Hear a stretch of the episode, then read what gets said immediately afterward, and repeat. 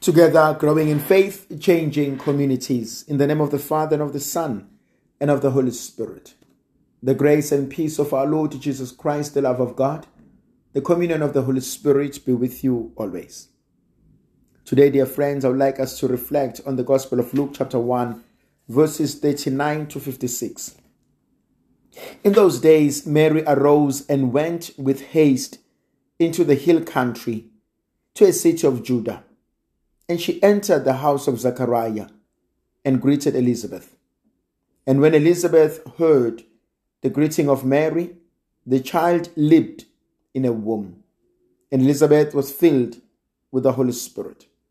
And she exclaimed with a loud cry, Blessed are you amongst women, and blessed is the fruit of your womb. And why is this granted me that the mother of my Lord should come to me? For behold, when the voice of your greeting came to my ears, the child in my womb leaped for joy. And blessed is she who believed that there would be a fulfillment of what was spoken to her from the Lord. And Mary said, My soul magnifies the Lord. My spirit rejoices in God my Savior, for he has regard for the low estate of his handmaiden. For behold, henceforth all generations will call me blessed. For he who is mighty has done great things for me, and holy is his name, and his mercy is on those who fear him. From generation to generation, he has shown strength with his arm. He has scattered the proud in the conceit of their imaginations. He has put down the mighty from their thrones and exalted those of low degree. He has filled the hungry with good things, and the rich he has sent empty away. He has helped his servant Israel in remembrance of his mercy, as he spoke to our fathers, to Abraham, and to his generation forever. And Mary remained with her about three months and returned to her home. It's a beautiful reading. I, love this reading. I love how Mary arose with haste. There's a sense of urgency. Close to say there's a sense of desperation. Mary is so desperate to be with Elizabeth because she knows her situation, she knows her condition. Possibly at the age of 12 or 13, she's pregnant. Joseph is not the father. But she needs someone to talk to.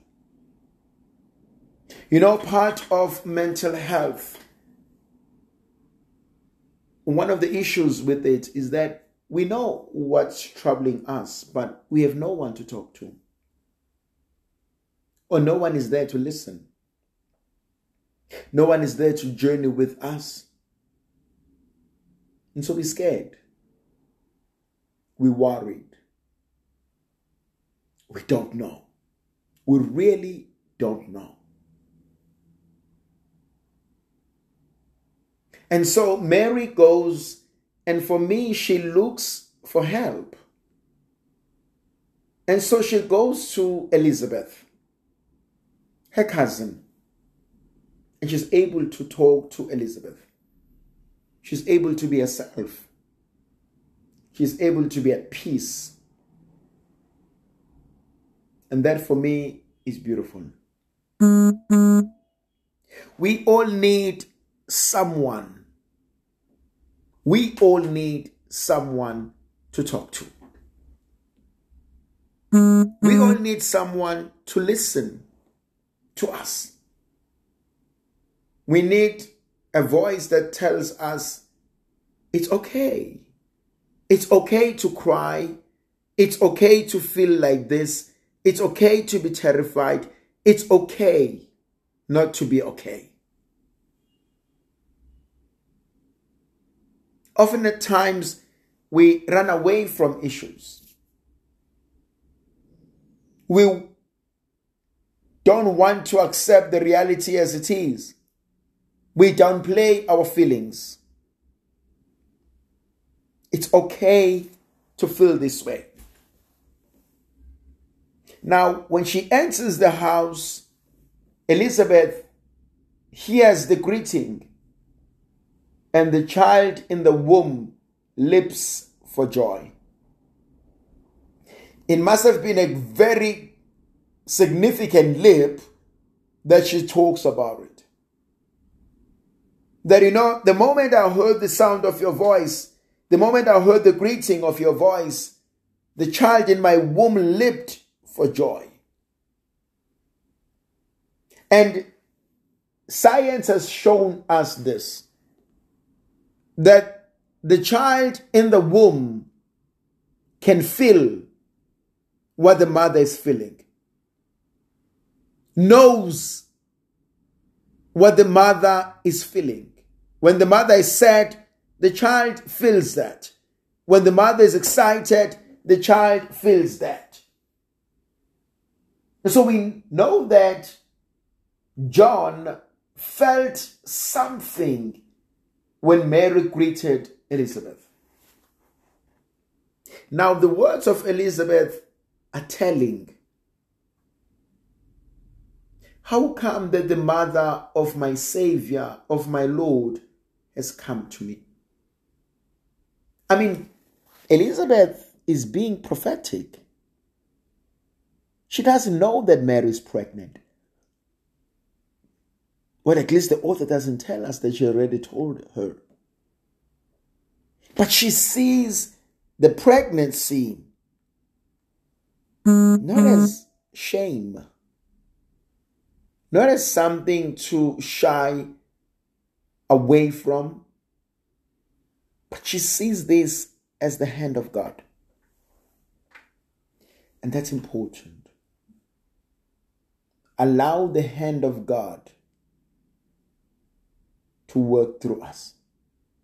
You know, sometimes I feel that we need to allow the hand of God to work through our pains, allow the hand of God to work through our shame, allow the hand of God to work through our failures.